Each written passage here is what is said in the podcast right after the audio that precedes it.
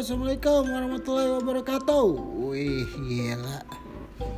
Huh, gila ya ini jam 1 malam tanggal 5 bulan Februari 2020 di mana gue masih melek ya berhubung gue ini lagi nunggu renderan sih baru gambar baru kelar gambar terus gue sekarang lagi ngerender. Jadi ya nunggu waktu-waktu render gue ini gue mau coba nih ngisi dengan podcast gue untuk malam ini. So gue sih malam ini mau coba bahas tentang arsitektur ya pendidikan arsitektur gue mungkin gak akan ngalur ngidul kayak kemarin sih. Jadi gue mau coba nih uh, berargumen tentang pendidikan arsitektur supaya orang yang temen-temen nih atau adiknya atau siapanya koleganya lah yang pengen mencoba ngambil jurusan arsitektur coba bisa uh, memahami apa yang gue akan ngomongin. Wah, berat nggak sih? Gila berat banget gue anjir. Ya pertama-tama sih gue mau coba nih. Dimulai dari pendidikan arsitektur itu menurut gue itu merupakan pendidikan yang lumayan lengkap dibanding pendidikan lain ya menurut gue. Karena pendidikan arsitektur itu nggak cuman hanya sekedar lo mikirin bangunan dan konstruksinya aja sih. Tapi lo juga harus memikirkan yang namanya dampak tentang lingkungan terus uh, lo harus gimana mikirin aspek legalnya gitu. Legalnya itu kan berarti ya mungkin peraturan-peraturan pemerintah gitu lah ya kayak lo harus di daerah tersebut lo cuma boleh bangunan tiga lantai atau cuma boleh bangunan dua lantai terus dari sudut pandang ekonomi pun juga ada gitu.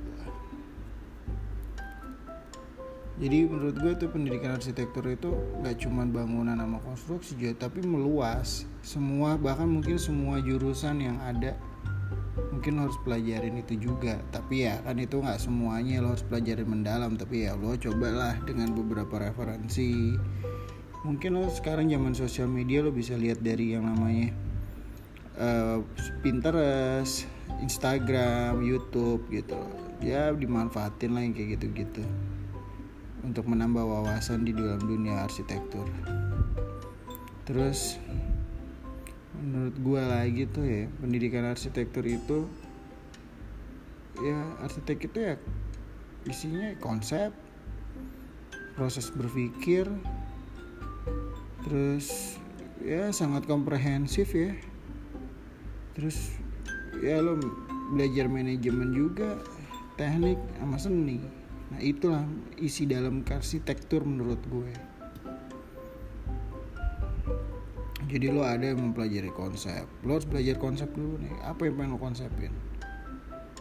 Terus lo harus mulai proses ya maksud gue proses berpikir itu ya lo mikir nih mikirin nih.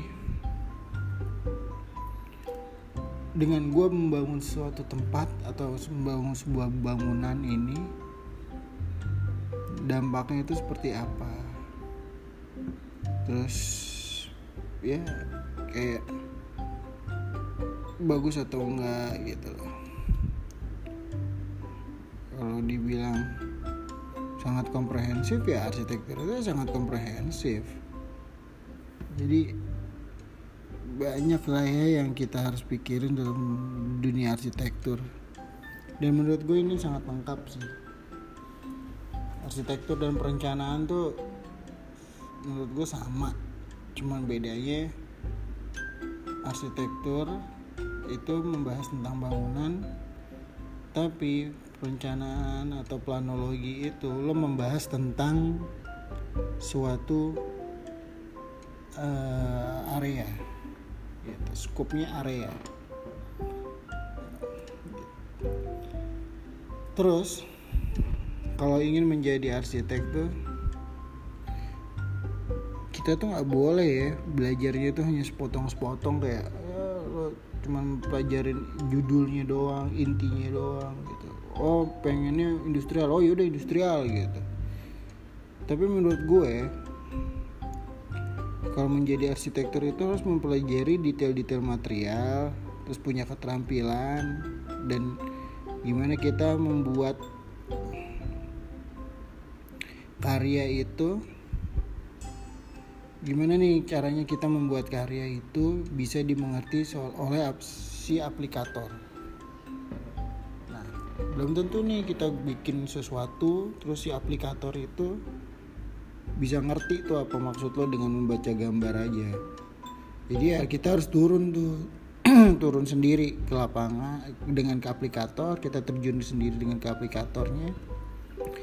Terus kita harus tahu nih ini pakai material apa kenapa pakai material ini? Terus keterampilannya itu ya lo harus ngerti gimana cara lo bikin gimana lo caranya. Lo harusnya motongnya jangan dari sudut sini tapi dari sudut sini gitu. Atau lo harusnya masang ini nggak boleh begini harusnya begini. Nah itu yang dimaksud gue maksud keterampilan. Kita harus mempelajari keterampilan. Terus menurut gue ya kenapa gue kita harus mempelajari itu? Ya karena emang gimana mau nyuruh kita nyuruh. Kita nyuruh so, uh, tukang atau pekerja. Kalau kita sendiri aja tuh nggak bisa mewujudkannya sendiri. Terus selanjutnya ya kita berhubungan dengan tukang-tukang deh. Setelah kita bisa mencoba mewujudkannya sendiri ya mewujudkannya sendiri ya berarti kan harus kenal semua apa yang tadi gue sebutin kayak detail material terus keterampilan. Terus profesi arsitek itu menurut gue agak nggak adil sih. Karena harus benar-benar kerja keras gitu nggak bisa lo kerja sebagai arsitek itu kerja setengah-setengah. Itu loh ya.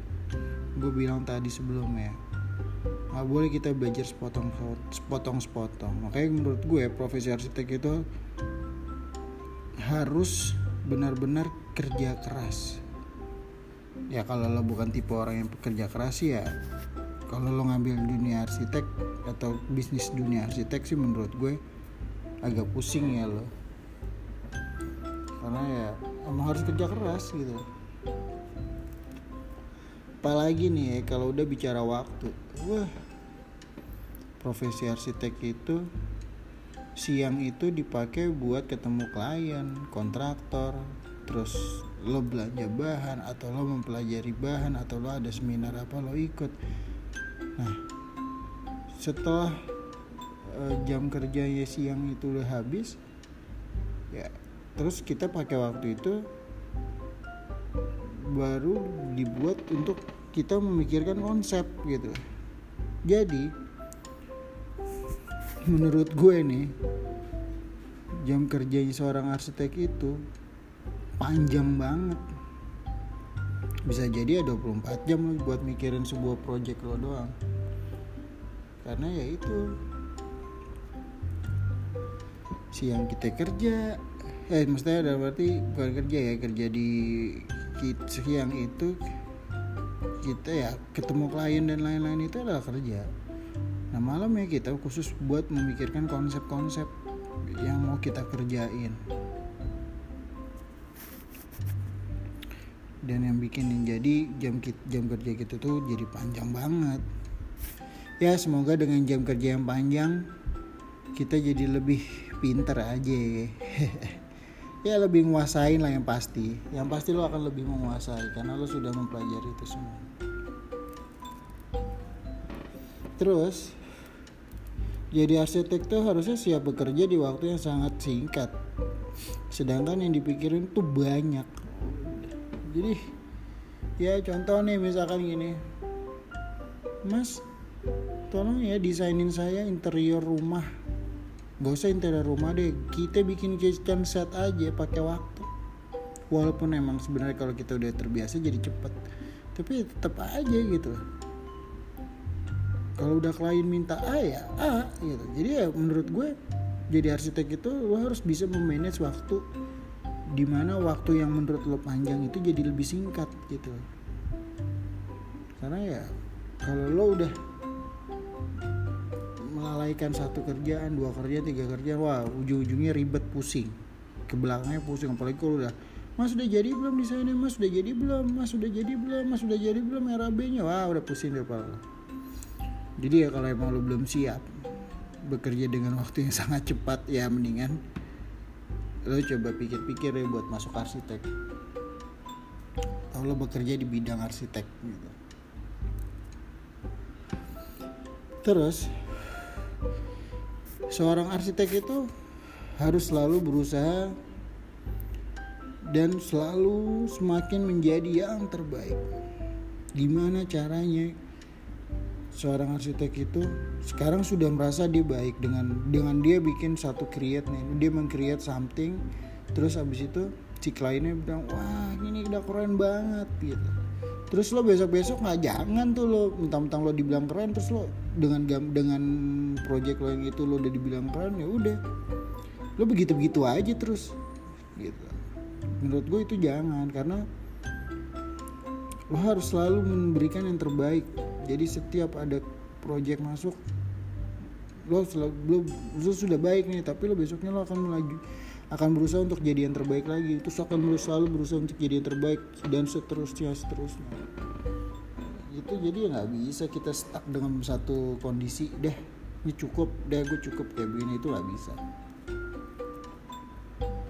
Terus ilmu arsitek itu perlu menggabungkan keteknikan dengan art untuk memperoleh ruang.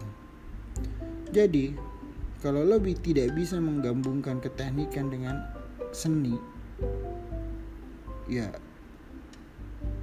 agak susah tuh ya. Tapi emang gue juga sebenarnya agak susah sih untuk melakukan itu karena bicara keteknikan itu ya proses teknik, proses uh, proses prosesnya proses tekniknya gitu terus dan artnya menurut gue itu ya seorang arsitek itu harus punya sense of artnya harus tinggi gitu. Jadi ya ya itu sih yang menurut gue harus kita pelajarin dan harus kita tahu. Oh iya yeah dan yang terpenting nih ya menurut gue seorang arsitek itu harus punya passion dan lo harus bekerja sesuai passion. Kalau lo tidak punya passion dan lo tidak bekerja sesuai passion aduh berat berat banget karena lo harus butuh yang bener-bener konsentrasi penuh dalam menentukan apa yang mau lo buat atau apa yang mau lo ciptain. Dan kalau lo nggak sesuai passion lo pasti lo akan ogah-ogah dan lo akan males. Nah, itu yang gue bilang kenapa lo harus punya passion. Jadi menurut gue sebelum lo masuk ke pendidikan arsitektur atau lo masuk ke dalam dunia arsitektur? Pertama-tama lo harus punya passion dulu nih di dunia arsitektur karena arsitektur itu kom kom, kompleks ya sih ya? Ya komplit lah ya semuanya lo harus pelajarin. Nggak mungkin lo harus cuma belajarin bangunan sama konstruksi. Aduh sempit banget itu. Harusnya itu lebih meluas lagi gitu. Jadi untuk podcastan malam hari ini kebetulan juga renderan gue udah selesai. Terus gue coba uh, mau bikin beberapa lagi desain. Jadi gue harapin apa yang gue omongin ini bisa jadi uh, masukan atau bisa jadi sesuatu yang lo akan ingat bahwa arsitek itu nggak sesimpel yang kita pikirin. Jadi kalau kita ketemu arsitek itu harusnya kita sangat menghargai apa yang dia sudah kerjakan. Gitu. Jadi ya menurut gue podcast malam ini sih cukup ya udah 15 menit juga nih. Gue pikir tadi gue bisa 5-6 menit tapi ternyata ya 15 menit juga gue kena. Tapi ya nggak apa-apa lah. Namanya juga kita sharing terus gue kayak ngobrol. Gue berusaha pengen ngobrol aja sih pengen ya ngisi-ngisi waktu-waktu gue kosong kayak gini nih nunggu-nunggu render. Jadi so far thank you ya kalau lo pada udah mendengarkan isi podcast gue yang jelas gue pengen semua orang tuh ngerti apa yang namanya dunia arsitek atau apa yang kenapa seorang arsitek itu butuh kos yang agak lumayan. Karena ya itu tadi gue bilang jadi arsitek itu nggak segampang yang lo pikirin. Ah gambar gini doang mah gampang cari aja di Pinterest udah selesai kasih tukang selesai. Tapi nggak segampang itu. Kalau orang arsitek pasti akan berpikir lebih lebih dalam lagi lebih deep lagi gitu dibanding pemikiran orang-orang yang cuman ya biasa aja lah ya gitu. Arsitek apa sih gitu. Masa baik dengan gambar kayak gitu aja bayarnya sekian? Ah lu bakalan siap deh lu kayak gitu deh dengerin omong-omongan kayak gitu. Tapi udah kita harus semangat. Semoga nih yang lagi lembur sekarang yang senasib sama gue uh, lo bisa makin yakin sama pilihan lo ini bahwa gue memilih jalan sekarang menjadi seorang arsitek itu karena emang ini passion gue gitu So, cukup sekian dan terima kasih. Semoga semakin bertambah lagi follower dan subscriber gue di kalau di Apple Podcast itu lo browsing aja namanya RC Podcast. Tapi kalau di Spotify itu namanya Ar, uh, arsitektur underscore podcast apa arsitektur podcast gue lupa deh. Coba dia di follow aja instagram kita namanya arsitektur underscore podcast. Di situ mungkin akan lebih detail dan ada sih link-linknya coba nanti diklik aja karena berhubung gue masih belum punya follower di atas 10 ribu eh 10 ya 10 k 10 k. Jadi gue belum bisa tuh masukin link-link gitu. Jadi ya kita coba cara manual. Makanya bantu dong ya gak sebarin ke temen-temennya atau ke saudara-saudaranya atau ke keluarganya semoga apa yang ngomongin ini bisa jadi ilmu yang terbaik buat kalian semua oke okay? oke okay, dah cukup deh terima kasih banyak udah mau mendengarkan oke okay? selamat beristirahat selamat lembur selamat begadang dan saya ucapkan terima kasih. Assalamualaikum warahmatullahi wabarakatuh.